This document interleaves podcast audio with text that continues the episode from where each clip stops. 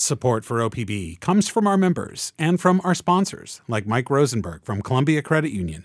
Mike says they trust what they see and hear on OPB, and that aligns with Columbia Credit Union's brand.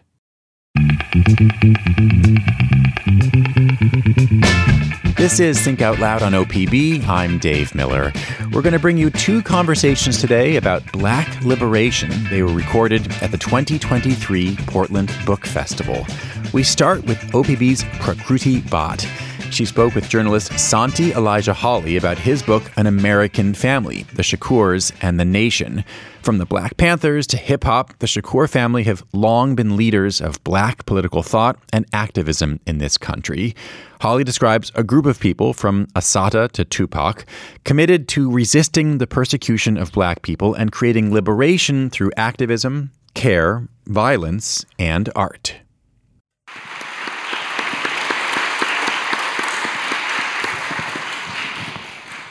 This is a very expansive, multifaceted book, and we have only 30 minutes, so I'm going to get right to Let's it. get to it. Santi, you start the book off with a quote by Manning Marable History's greatest dangers are waiting for those who fail to learn its lessons. Any oppressed people who abandon the knowledge of their own protest history or who fail to analyze its lessons will only perpetuate their domination by others. In part one of your book, you brought this quote to life. It felt like you were telling us, Are you not seeing this? Like it's history repeating itself all over again and again. Was that your intention? It really wasn't my intention until I uh, began working on it. I, I began working on this book in the fall of 2020. Um, Donald Trump was still president. There was, there was racial uprising movements happening all over the country. We were still in COVID. Um, you know, there's so much happening. It just felt like there's just the, the country was really in turmoil. Like we were just sort of trying to figure out what was going on. And I approached this this book sort of thinking, you know, it's, it's a history book. I'm telling this this really rich history, but I started to see parallels to what was going on with just. Um, just in society, with things that we were going through, with, with police harassment of black and brown people. Um, so that's really, you know, that sort of stayed with me as I was writing the book. I mean, I really was, I, didn't intend for it to be a sort of, you know, rooted in the present so much, but as I kept working on it and writing it, I, I really started to see more and more parallels. Yeah, let's go back to the past. You know, during the, this revolutionary movement towards black liberation, it seemed like there was a lot in a name. Um, what was the significance at that point in time to take up the surname of Shakur and also, you know, choosing an African name in the 60s and 70s? Yeah, that's a great question. Uh, back then, I mean, there was really a lot of, there was a movement for sort of Pan-Africanism, there's a movement towards people were sort of embracing uh, Islam and shedding their the birth names, or as they would say, their slave names, in favor of more Pan Africanist names or, or Muslim names. Uh, so the Shakurs really got their start in the uh, mid 60s as a patriarch, Saladin Shakur, who took the name for himself. And others, uh, his, his two oldest sons, people that he mentored, took the name Shakur out of respect to Saladin Shakur. And also, um, it was a way of aligning yourself with this family or this tribe, really this community of people who are committed to black liberation, um, committed to Pan Africanism, uh, Islam, but really just saying, we are a member of this tribe now, we're ready to do this work for the, you know, the rest of our lives, we are committed. Um, and you know, it wasn't something that was taken lightly to take this name Shakur. It wasn't just something that you would just take because it sounded cool. Uh, it was saying that you're making a commitment to the struggle, um, you know, and whatever, however it looks, and whatever you know, whatever it takes. Can you introduce us to your main characters, Lumumba Shakur, Zaid Shakur, and Afeni Shakur? Yeah, there's, there's a lot of. I feel like, you know, most of us know Tupac Shakur, obviously. A lot of us know Assata Shakur. But there, and then some of us know Afeni Shakur, uh, which is Tupac's mother. But there, you know, and that's sort of where it ends. And when I was researching this book and sort of diving into this family and this history, I realized just how many more Shakurs there were and how pivotal they were. Um, Black Panthers, you know, uh, Mutulu Shakur, which is uh, Tupac's stepfather, was pivotal and a pioneer in acupuncture, holistic healing for drug withdrawal symptoms. Um, Lumumba Shakur was Afeni's first husband. Zaid was Lumumba's brother. And there's all these like different Shakurs, and I was trying to put them all together and trying to figure out how they all, you know, the pieces, and because it's such a rich family, and they all were very active in their own way. Like they all saw ways that they could contribute, and um, so yeah, there's there's there's you know those, those are the main characters. Tupac really is you know the starting point, but he really isn't. Um, the focus of the book. He almost is like he's growing up as this book proceeds because he's a young baby, sort of at the start of the book, and he grows up surrounded by this family and by you know the movement elders and movement, the Black Liberation Movement veterans, all sort of are raising him and, and surrounding him as he's growing up. And uh, so he's sort of you know he, even though he's not the focus of the book, he's always sort of like this thread that's sort of running through. Every once in a while he'll pop in he'll like be running around like little Tupac. Um, and then you sort of see, uh, you sort of see how he became who he was. Towards the end of the book, you sort of see how he became, you know, so knowledgeable about this history is because he grew up with this history. You mentioned Islam earlier. Um, you know, we've seen in formerly colonized countries like India where religion played a really important role in forming identity. What was the connection between Islam and the Black Liberation Movement? in the 60s, in the mid 60s, people were really, like younger generations of, of black activists and black organizers were, um, you know, moving away from Christianity, the Christianity of their parents and grandparents. Um, and they were looking towards other continents, other people, and, and, and, you know, something that sort of they resonated better with. They felt like Christianity, as it was being preached during the civil rights movement, you know, they moved beyond that. And so it wasn't just um, you know, so it was a whole sort of rethinking your identity and, and, and aligning yourself with, you know, with African nation or African countries, with you know Southeast uh, nations, um, just sort of just broaden their their worldview and to connect with sort of a world community. Um, and for them, uh, Islam was a way of, of embracing the sort of larger world community besides you know just what they had been taught, which is like turn the other cheek. You know, they, they were really ready to move on past everything from their parents' generation, which is you know nonviolence, integration, you know, all this stuff. They were just like, we need a different way because this isn't working. So that also involves let's embrace, you know, learn about a different religion and different gods, and um, so it really became just a whole way of thinking about identity and, and purpose. Yeah, you also mention, you know, the term Black Power in this book went through like a lot of debate and conflict when it was first, you know, introduced by SNCC chairman uh, Stokely Carmichael. How has that definition, how has that term black power evolved over the years? Black power movement really started, yeah, like you say, with, with uh, Carmichael, who popularized the term uh, as a way of advocating for self-determination. It really came out of the civil rights movement, which was you know, like I said, they were, they were sort of becoming disillusioned with the incrementalism of that. Um, and they felt like, yeah, like, you know, voting rights and everything is sitting at an integrated lunch counter is all fine and well, but we really need political power, we need, you know, economic power. So that's kind of really what it means. Like black power is political and economic power, self-determination.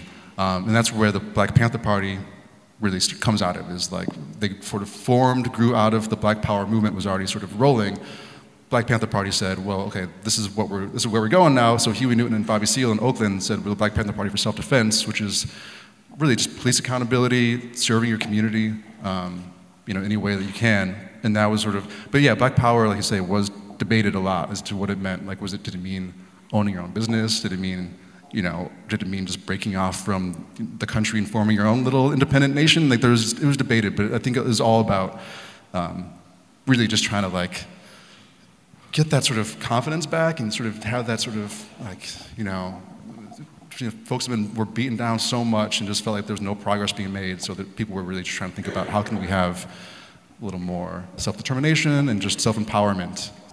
We know the Lincoln Detox Center, which came in um, in 1970 in the Bronx.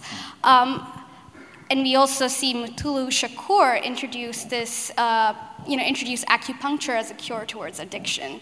Um, how did that all fit in with the Black Revolution movement? Mutulu, Shakur, if you're not familiar with Mutulu, who just passed away this last July, um, he was Tupac's stepfather. He was Afeni's uh, second husband, and he discovered acupuncture. This was back in early 70s when acupuncture really wasn't as widely known as it is now. But he just he happened upon some newspaper article that was talking about what they were doing in China to help people that were withdrawing from opium uh, withdrawal symptoms and using like ear pressure and little needles in the ear. And he's like, well, people in the South Bronx are dying from heroin. Maybe we could try this in the heroin. So he just taught himself. Um, you know, he read some books. He and the Lincoln Detox Center at the, the Lincoln Hospital in the South Bronx um, really taught themselves acupuncture. I mean, then they then they brought in some some people who taught them a little more, you know, how to do it and how to administer it, and then they went on to teach other people how to do it, and it took off. People were, you know, lining up down the street to, for this treatment. So, uh, for them, for for folks like Mutulu Shakur, um, this was, you know, this is part of Black liberation because it's it's it's it is healthcare, it's community healthcare, often free, cheap. You know, it's just addressing an urgent need, an immediate need. Um, seeing, you know, like our folks are dying, you know, or just being just wiped away, and like no one's here to help us, so we have to help ourselves. We have to help each other, and so they just sort of took that initiative and said, well, we're not going to wait to go through all the, you know, red tape and everything that we have to do to figure out. They, they weren't licensed, you know. They uh, Mutulu eventually did become a doctor of acupuncture. So, he, um, but he, that was even the sort of a weird roundabout way. He had to go to California to get licensed and then come back to New York. So he was licensed in California, but not New York. But he's just like, well, at least I'm licensed. Um, and then, you know, but then, and then opening an acupuncture school to teach other. He's like, well, I don't, you know, he, just, didn't have any permission to, to open the school, but he's just like, well, this is what we need. And the Shakur family really, that's kind of like how they just operated across the whole, you know, with everything. It was just they just saw an immediate need, an urgent need, you know, what, how could we serve our, you know, our people? Um, and they just, they just did it. You know, they're just like, well, let's just feed hungry people, hungry, hungry school children. Uh, we got to organize tenants, you know, who are being exploited by landlords. Um, you know, uh, just things like that. Just like, you know, legal, if you need legal service, you need legal aid, like that's what Afeni was doing. It was just all, all these little things that each Shakur really just found their, their passion and things that they were good at and just, you know, dived in. Well, Assata Shakur was also very passionate. Um, many Americans are familiar with her name. She remains on the FBI's most wanted list, but she was an enigma, an enigma basically. You know, the there was a lot of like her portrayal was manufactured by the police. You had a lot of media inventions. Could you describe her personality to us? Like, well, I haven't met her personally. Yeah. Unfortunately. um, so everything that I everything I learned about Assata came secondhand. People who knew her, people who have worked with her, people who helped her escape from prison, um, and everybody uh, and everything I learned about her was that she really wasn't. She became Assata Shakur, the Assata that we know, after years of the trials that she was facing, because she was being dragged to trial after trial for various um, alleged crimes like bank robbery, uh, ambush of police officers, but she would be acquitted uh, of charge after charge. And then she sort of created this, you know, she was writing because people really didn't know who she was because the media, the police were sort of, had built up this sort of larger than life character around Assata. Um, and so she felt the need to really uh, speak for herself and to sort of say, this is who I am, this is what I'm about, because everybody is sort of portraying me in different ways. So I need to let folks know who I am and, and you know, what they're doing to me. So she was writing letters, she was, you know, um, just getting the word out and sort of spreading the word about who she was, about who the Black Liberation Army was, which is what she was mostly uh, affiliated with. She was, you know, Black Panther Party member for a short time before um, joining the BLA, which was a much more clandestine, militant, underground uh, organization. That's really what she talks about the most, especially in her autobiography, which really sort of made her more famous because she wrote that after she'd already escaped from prison. She had uh, she was exiled in Cuba. And the autobiography really, I mean, people still today, obviously, like it's it's a really important book, and it's really because she's so, you know, she had time to really think about what was happening, and she had a little perspective after being away from it. But yeah, like you say, she was an enigma for most of early 70s, mid 70s, and not really until you know the sort of cause celeb uh, sort of grew around her. You know, people really rallied to her defense.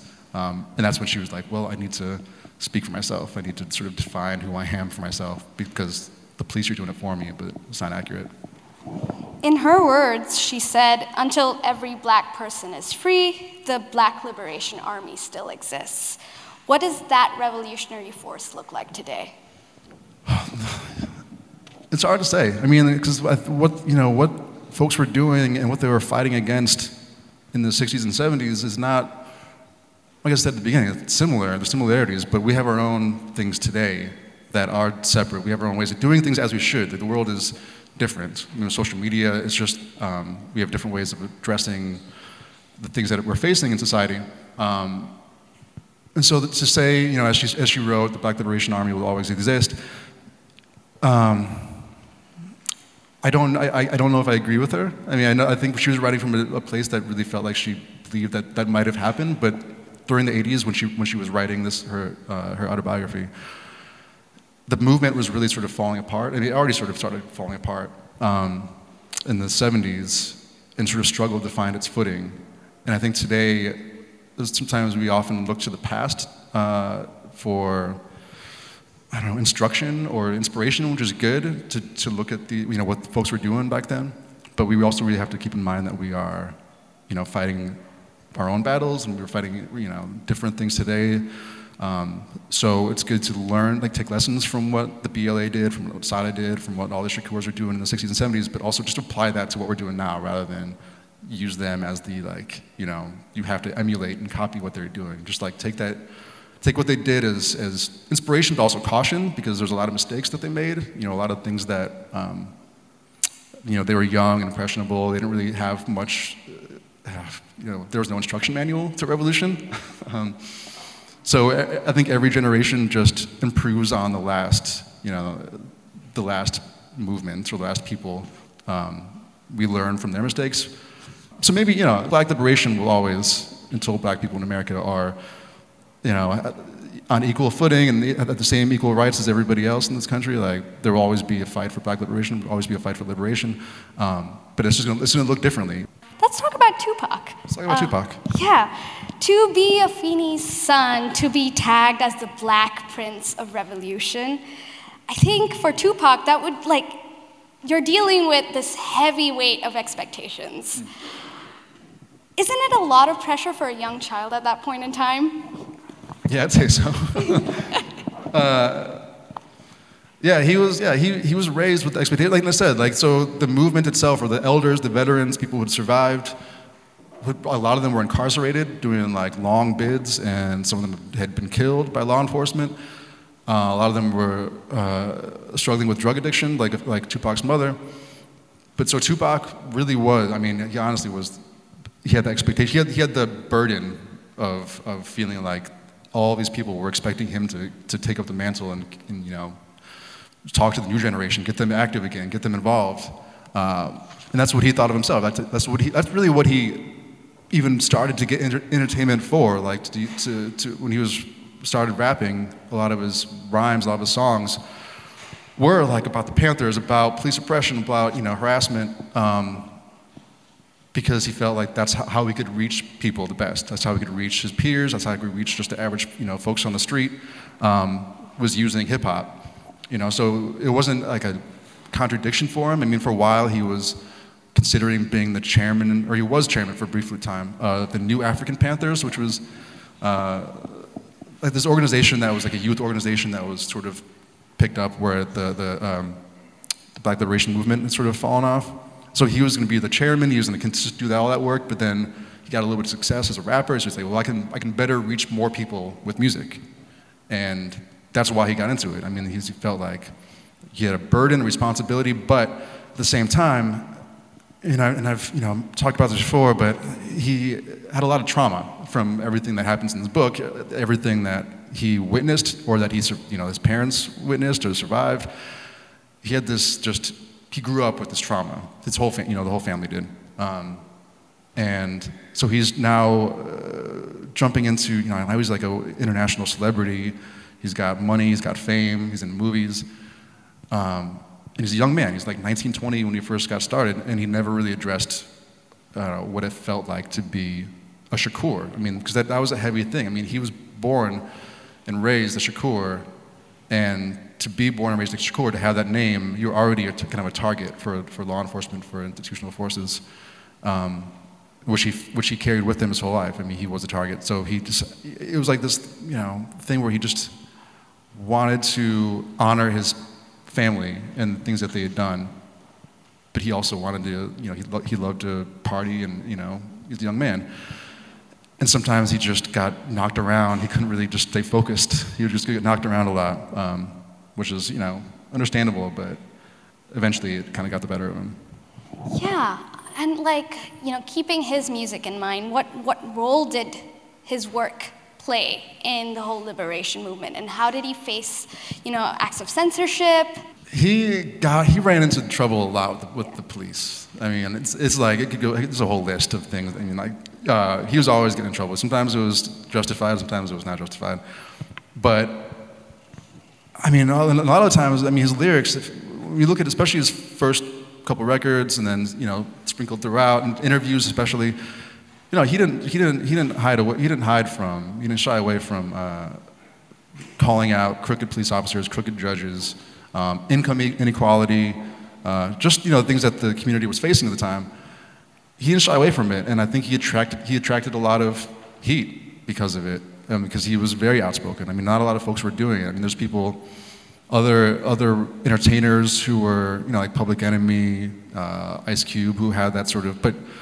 Tupac would, like lived that life. I mean, he was out there calling out police officers by their, you know, to their face, shooting them, just uh, you know, mouthing off.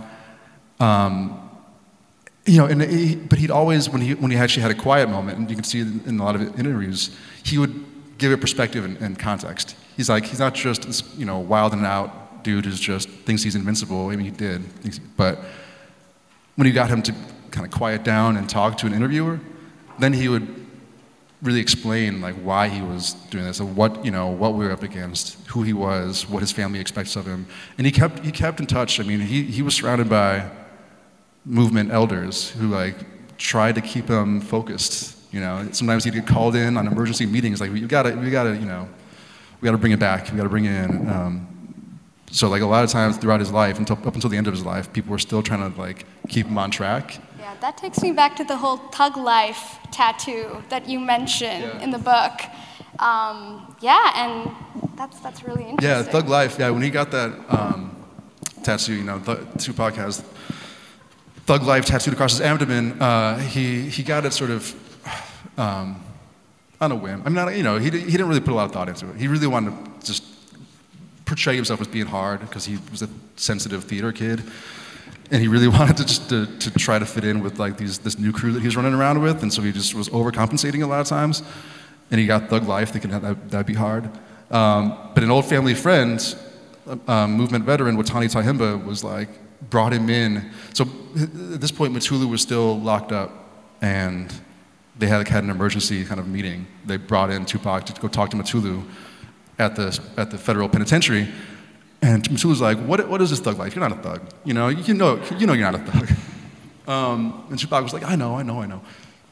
And Mutulu was like, well, now you have this, so we have to figure out, you know, a lot of people are, you know, you have a lot of people looking up to you, so what they're going to want to know what thug life is. And so together, you know, Mutulu and Tupac came up with a code of thug life. And thug life, Tupac retroactively defined as the hate you give little infants F's everybody, which means like the, you know, how we treat children in society has long-reaching um, uh, effects on, on us, on, on society. Um, and then they came up with the Code of Thug Life, which was basically just like kind of similar to the Panthers 10-point program, but for just people, you know, in the 90s who were living in the projects or whatever, just to sort of like abide by some sort of rules to keep us from killing each other all the time. So he used it, he used Thug Life to sort of become a, a, a, a, platform, like a political platform in a sense. Yeah, thank you. Finally, what does Tupac mean to you personally? Wow, how much time do we have? uh, I'm trying to make this.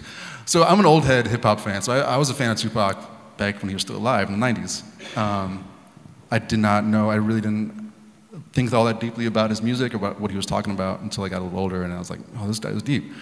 Um, and then learning about his family and where he came out of and what he, what he, was, what he was doing and what he was attempting to do with his life, the short, you know, his brief time here. He means a lot of things, but he means really just embrace like how wild and crazy like you are, but be willing to make mistakes and move on and admit your, your, admit your mistakes. I mean, Tupac made a lot of mistakes. He was very, he was a very imperfect uh, messenger. Um, he made a lot of mistakes. Um, he owned up to them. He, he, you know, but he, he was contradictory. Well, I used to think he was contradictory. And the more I thought about it, the more I realized it doesn't need to be a contradiction. You can be, you can have these two sides within you. You can have, you can be politically active. You can be committed to the movement, uh, and you can also want to party and you know get drunk and smoke blunts and run around with your boys. It doesn't have to be, and that's just that's who he was. And both sides, you know, were equal in him. And I feel like I really just, you know, some people want him to be one thing or the other. And I think his brilliance was that he was both, and he was both equally and very equally passionate about each side of his personality. Thank you so much for these very knowledgeable 30 minutes, Santi. This was so fantastic. Much. I'm pretty sure we don't have enough time in the world to cover the Shakurs and the Black Liberation Movement, but thank you. Yeah, thank you so much. Hey, thanks, everybody. Thank you. That was OPB's Prakruti Bhatt in conversation with journalist Santi Elijah Holley at the 2023 Portland Book Festival. Holley's new book is An Amerikan Family The Shakurs and the Nation. Coming up after a break, Mitchell S. Jackson makes an argument that Allen Iverson is the Tupac of basketball. From the Gert Boyle studio at OPB, this is Think Out Loud. I'm Dave Miller. From Dennis Rodman's hair color to Michael Jordan's sneakers to LeBron James's Thom Browne suits, the NBA has long been a place where players' style off the courts is sometimes talked about as much as their style on the courts. Mitchell S. Jackson grew up in Portland and has since become a national literary name. His latest book is Fly, the big book of basketball fashion. It chronicles the relationship between basketball, fashion, politics, and hip hop. OPB's Paul Marshall spoke with Jackson at the 2023 Portland Book Festival. Love the book. I'm not gonna lie, the pictures did all yeah, of that work. I was well, like, I hope so. Say less. The pictures. But I am curious how it came about. You do yeah. have a basketball background, that's fair to say. Yeah, and yes. You do have an interest in fashion. So yes. was this your idea? Was it a, someone lob it up to you? How did we get fly? I wish I could claim it as my idea. I never have any good ideas. but I know a good idea when I hear one, and that's what happened. But I will say the very first piece of published journalism that I wrote was in the Portland Tribune in 2001. Almost famous about some local guys who I thought should have went pro. One of who was Orlando Williams, used to work for the Trailblazers, um, but was a guy I went to high school with. So all these years later, it, it does make sense that I would write about basketball and fashion, I think. It, it flows. I, I totally get it. But yeah. the title Fly, like, yes. there's so many different um, ways you could go with that. I'm curious, yeah. was that a hard struggle to come up with the title, or was it? Man, I was in Savannah, Georgia. I was with my editor because I was doing a story on Clarence Thomas, which is about as far away from fly as you can get. and, and he was like, man, the, the publishers want a title. And I was like, man, shit, you want to do it now? Like, what about Clarence? so we sat there drinking tea and just kept going back and forth. And then I said, Well, you know, you gotta be fly. He was like, Fly. I was like, Fly. I said, Man, that's it. Then he had the subtitle, The Big Book of Basketball Fashion, because Esquire does a the big black book of something like that. And I was resistant to the big book of basketball fashion because I thought it was derivative. So I'm gonna claim to fly. I'm gonna give him the big book of basketball fashion. One of the things I like about the book is it's broken up by eras yes. and not decades. Um, when you were coming up and defining what is an era, what was there criteria looking for? What defined an era for you? The eras were marked by aesthetics. So I would take a look at a span of years in the league, I would say, okay, I would either research or know who were the prominent players of that era. And then I would just look at as many photos as I could. And then I would say, where do I see a shift? Like a, a really explicit shift in the way that these players are dressing. And then I say, okay, well, it looked like it happened in 60 something. I'll say, okay, well, what was happening in the culture in, in 1960 that might have informed the way that these players were, were, dressing. And I would do that again, and I would say, okay, well, if they if this was 60, where do I see another significant shift? I say, oh, well, this 1980. Okay, well, what's happened in 1980? And it got easier when I got into the 80s, obviously, because I was alive for some of that. But but still, it was it, it was finding the players, finding enough of them to to be able to see if there were some shifts and then trying to investigate what might be their shifts. And sometimes it was something social, sometimes it was something political, sometimes it was something uh, that was happening with the economy, like, like the Reagan years. Um, but it was really fun um, looking back, especially at the players who I didn't really have a familiarity with. So if you go anything pre 1976, I didn't really like, you hear, hear George Mikan Like, I ain't seen no George Mikan photos. Um, so it was really interesting and harder to find those photos as well. You did a lot of George Mikan drills when you played basketball, though, right? Yeah. yeah. the flamboyance era is yes. like, it's really where we start to see a cut through in fashion or a distinctive style. And I enter 60s and 70s, and you, you see, you know, Walt Clyde Frazier, you see um, Willis Reed, yes. you see even Pistol Pete. Yeah. Uh, pretty fly for a white guy. Like yeah. that's a But talk about the flamboyance era and how people started to that perception started to cut through and their image changed. That era Yeah. seemed to be where it started. Yeah, I mean, I think you have to, in order to look at any era, you got to look at the era that preceded it. And so for me, the era that comes before flamboyance is conformist.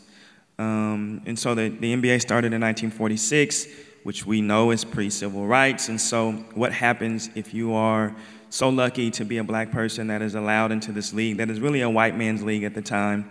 What does that mean for you in your community? How do you have to dress to be perceived as serious, right? You know, there's a, I've said this, but I've never heard a white person being described as a credit to their race. But in the 1950s, black people all the time were like, oh, this guy's a, a credit to his race, right? And so, which also means you can discredit your race, right? By not dressing right, by being seen as, as fair weather, or all these different things that can make you um, harm this kind of um, insidious uh, collective stereotyping. Um, and so I think that we get into the 1960s, right? Thanks to you know what the Shakurs were doing and King was doing and all these people, and we get to legislation that makes us, at least on the books, we're free.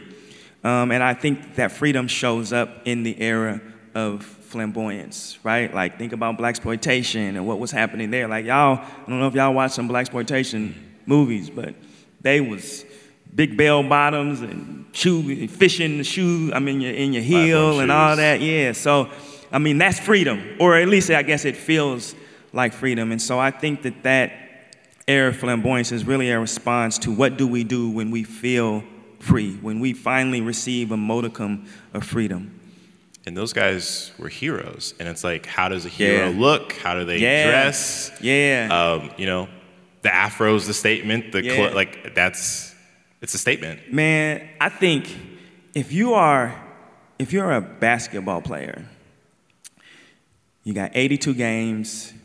If- That's if you don't make the playoffs. When you make the playoffs, you got 100 games, 100, I don't know, something games. You got all those opportunities, and every game is an opportunity for you to be a hero. Every single game you can be a hero. What other profession could you be a hero a hundred and something times in a year? Really, in six months, right? Like, you write a book, you write the great novel. You took 10 years to write the novel, unless you Jonathan. And then you're like, you got a year maybe that people are talking about it. And then you got to go back into your, you know, like you didn't get 175 times to be a hero in a year. So I really do think that that's important to how we view fashion and why these guys are so impactful because they have all of these opportunities. It's not just that we see them walking down the tunnel, is that we see them walking down the tunnel to be heroic. Right? Like, yeah, I can get fly, but I'm not no hero. Mm-hmm. We go from that to the Jordan era.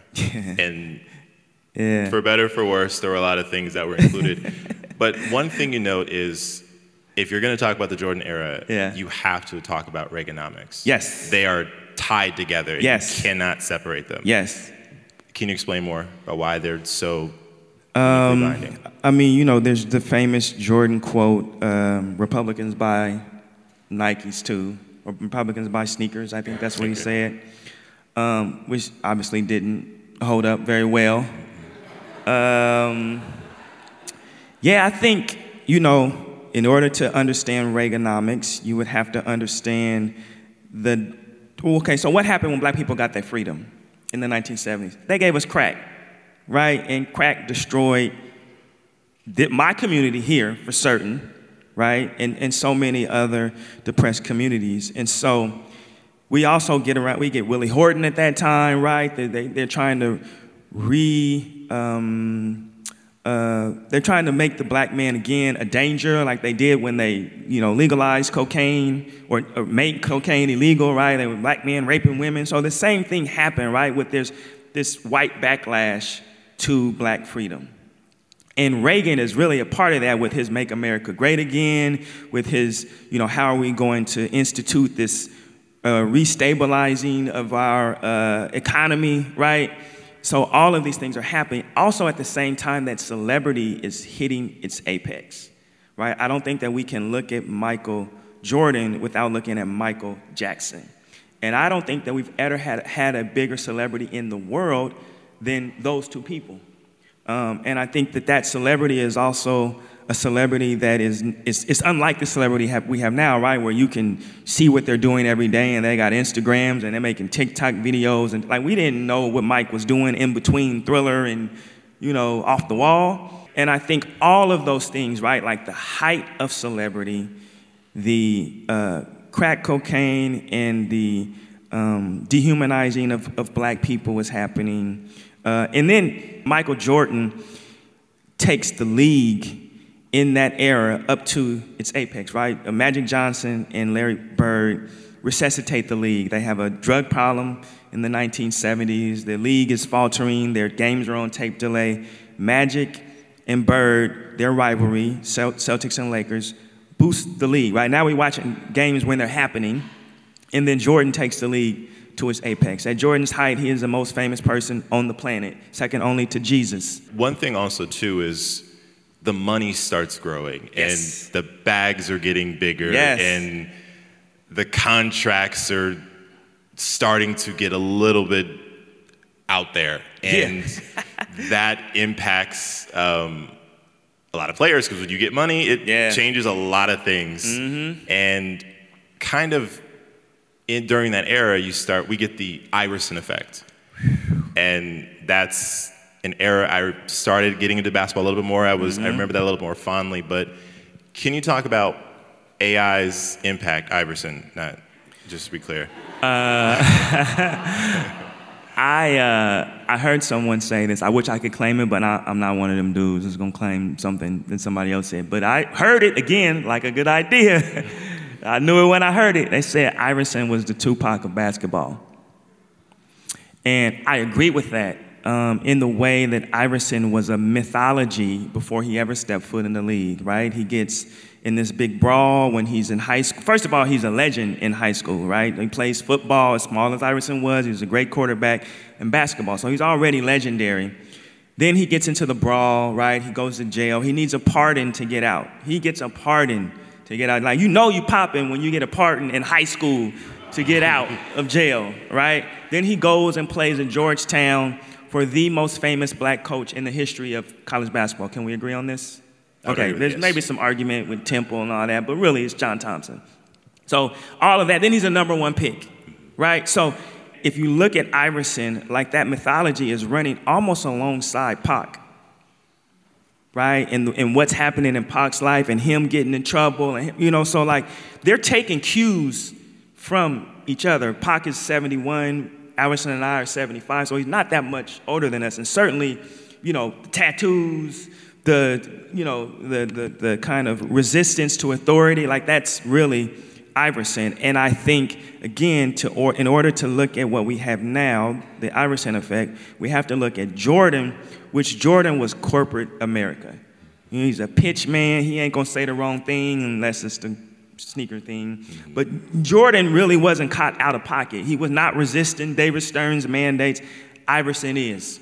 And so Iverson very quickly establishes himself as the future of the league, as the most um, iconic and um, I don't want to say necessarily important, but the one that the league is patterning itself. All the young guns want to be Iverson in some way. And so he's also the antithesis of Michael Jordan. Iverson is getting his hair braided on the bench. Yep. He got lollipops, you know, like he wearing his shorts all big. Like he's everything Mike is not. And he's also the future. So you got to get a hold on that if you don't want your league to look like a bunch of Iversons. And I think that that coupled with, uh, you know, the, the prevalence of hip hop, right? Like hip hop is also hitting its apex. We got Jay Z, Big Pimpin', you know, he says early 2000s, all of these things, I think. And David Stern is a man of a certain era. Mm-hmm. Right, who has helped the league, usher the league up to its apex, and he looking at this young dude like, man, if I get about five or six more Iversons in here, which he did, yeah. uh, this could go south. And he recognized that and gave him a dress code. And that's where it shifts. And yes. there was a lot of pushback, and it created a schism because you are telling black and brown people essentially how to dress and another how to act. Yes. And um, with that dress code, yeah. How how did the players react? You know, where did that land with some and some with others? So when I hear people talk about black liberation and black self determination, they talk about them as if they are the same thing. But I actually think they're different because if you say black liberation, there is a liberator. And if you say self determination, you're saying, nah, I'm going to do this no matter who is on the other side of this. And I think that you can look at the, the mandates of the dress code in terms of liberation or in terms of self determination. I mean, either one can get us to here. I always felt that there was like a Kobe who, about, who he wanted to be Jordan. Yeah, he wanted he to be was following was that thing. model. Yeah, yeah. And then you have those who they acknowledged the dress code, but kind of tweaked the, yeah. as many, as much of the margins as they could. Yeah. And I wondered now we're post dress code. Do we even have this? IG walkway era yeah. if the dress code doesn't, because it swings again. I don't think so. I don't think we get to the dress code. So again, David Stern, I don't think he could have predicted this, but he really did set it in motion. Um, yeah, I don't think that we can get to uh, the runway or the tunnel without the dress code mandates and the players trying to like remember these guys are creatives. Like you can think of an athlete as someone who is physically gifted, but also it's wizardry. It's actually jazz on the court, right? Like you, you, if you practice, you do skills training, you practice the same move every time, so that in the game you can maneuver in a way that it doesn't feel that way, or you're actually doing something that's a, a riff on what you've done. So it is actually art within it. You look at Kyrie, Kyrie is art on the basketball court. And so if you give someone strictures and they're artists, what are they going to do? But figure out a way to be artful in that. And I think that's what birthed the, these guys who are really, you know, fashion forward guys, are really artists, right? Like they're making themselves into visual art um, every time out in the tunnel. Is there an outfit that you feel best describes? Like, I know one that uh-huh. you talked about is the night LeBron is oh, to break the record. Yes. Like, he is. Yes, yes. He's about that action. It, it's to happen tonight. It's, yeah. I think there are two. I'll say that that LeBron, the LeBron outfit, the night that he won or he surpassed um. Kareem Abdul-Jabbar for the scoring title. I don't know if y'all seen that, but go back and look. Man, that black suit was slick. He had all the diamond necklaces on. He had a pin to say "Stay present." He had his his inseam was hitting him right in the you know, right there. So you could see the sock and the shoes, everything. It was, it was beautiful. And he knew that, I mean, when I saw that, I was like, oh, homie breaking a record tonight. Like, you can't dress like that and not break the record, right? And he needed like 30 some points. It wasn't like he needed seven points to break. He needed, thir- he needed a great game to break that record that night. And he put on that fit, it was like Superman's outfit, like, tonight's the night. Um, and I think the other outfit I would say is Russell Westbrook. I believe it might have been Paris, but I, am not sure if it was New York or Paris Fashion Week in the Thom Browne outfit. And I say that because he was considered like the most fashionable player, or one of them. I actually don't think he's the most fashionable player, but he was considered that. Um, and he had on the skirt. And I think that that was for him to be in that position and to make that kind of a fashion statement, which is really a cultural statement, that that was a really important shift because then you get Jordan Clarkson doing it, then you get Kyle Kuzma, then you get the guys painting their nails, then you get like a whole new crop of young dudes who are really pushing the boundaries against what masculinity looks like in the league. So I think Westbrook really kind of set the tone for that to happen. There's a term in the book accoutrements? yes, yeah. And you note that that's an important distinction. Like if you have some, if you have that in your gear, yeah. it puts you a step yeah, up. Like it's there's levels to it, but that it's puts levels. you, yeah, yeah, yes. I mean, I don't know if you saw. I think I, I, I, I'm just going to venture to guess that you can go to the rest of the panels in Portland Book Festival and you won't see nobody wearing games like me and Elijah. That's accoutrement. Now, I'm a little biased, and I know this is the first one. I'm making a very bold statement. But, you know, go ahead and look at some other panels and see what you see. Bring it back to me. Let me know. That's accoutrements. Um, and I do think it's a, it's a different level, right? Because you can, give the, you can give a person the same suit, right? And then how are you going to distinguish your individuality with if we all got to wear the same suit. It's almost like the uniform, right? Like there's some guys who wear the arm sleeve, some guys, some guys who wear something on their shin, mm-hmm. some guys like PJ Tucker will wear a different pair of sneakers every time. You know, like there are different ways, but to me it's all I'm an individual. How am I going to express my individuality inside of these strictures? You everywhere you go, you rep Portland to the fullest. Are there any Blazers, past, present, whose mm-hmm. fashion that like? I know you've talked about Jerami Grant. Yeah. Are there any of that jump out to you? Uh, I will shout out to Jerami Grant, who's on the Blazers now. I think he's one of the most fashionable players in the league. And um, you know, I never get my homie. Okay, so Damon Stoudemire is a good friend of mine, and uh, in I think this was like, he was in the league, so he'd been out the league for maybe a decade now. Is that about right? Uh, I can't remember who was playing for, but he called me up one summer and he was like, Mitch, man, I'm a, um, I need you to give me some fits. So I'm gonna send you some money. I was living in New York. He's like, man, I'm sending you some money, man. Give me some summer fits. So he sent me some money and I went and bought him a summer wardrobe and took the pictures and sent them back, and I had the stud fly.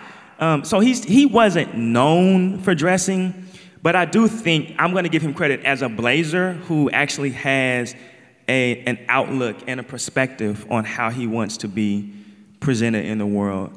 I think also not fashionable, but a POV, Rasheed Wallace, which is like slouchy blazer. You know, like he gonna wear sweatpants, headband. Like she don't give a. F- um, so that she. Now, when you get to like the blazers that were around when I was young, I never really saw. I never saw Clyde. I guess he must have spent all his time in Lake Oswego. I'm gonna keep it 100. I never, I, Clyde never came to the gym when we was hooping. You know, Kevin Duckworth was there. I actually never saw TP either. I saw Jerome Kersey and I saw Kevin Duckworth, and we would see Cliff Robinson would play. Those guys would come to the hood and play with us. Drexler, nada. Terry Porter, never saw him. Um, so I don't know what the dudes was wearing. Um, I, and I, I, and I, like those guys were stars, and they were here for a decade, and we never saw them in the hood. Y'all take that and do what you will. I'm curious about your personal fashion. Has it evolved over the years? Are there eras that maybe like you rock a little bit more than you do now? Like, do you seek comfort? Like, what are things that you look for now? Yeah, man, I've versus- been jumping off the bridge a long time, man. Okay. Uh, I think you got to cross the line to know where the line is, and I often cross the line. Um, I, there's there's there's every year I, I get out and I'm like, ooh, Mitch, we shouldn't have did this. Um, yeah, this this wasn't it, man. Uh, and you know, my friends will be on my head about it. Um, but I do think as an artist, I do treat fashion in the same way I think about a sentence. Like, have you ever wrote a sentence that's a page long?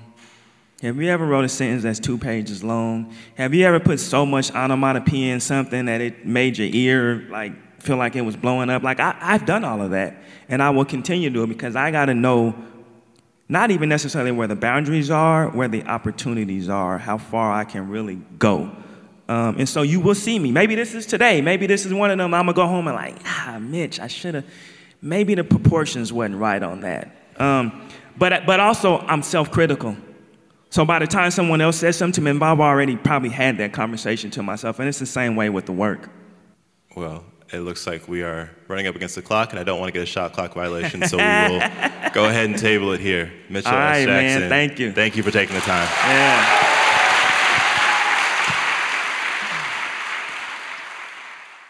That was the author Mitchell Jackson in conversation with OPB's Paul Marshall from the 2023 Portland Book Festival. If you don't want to miss any of our shows, you can listen on the NPR app, on Apple Podcasts, or wherever you like to get your podcasts. Our nightly rebroadcast is at 8 p.m.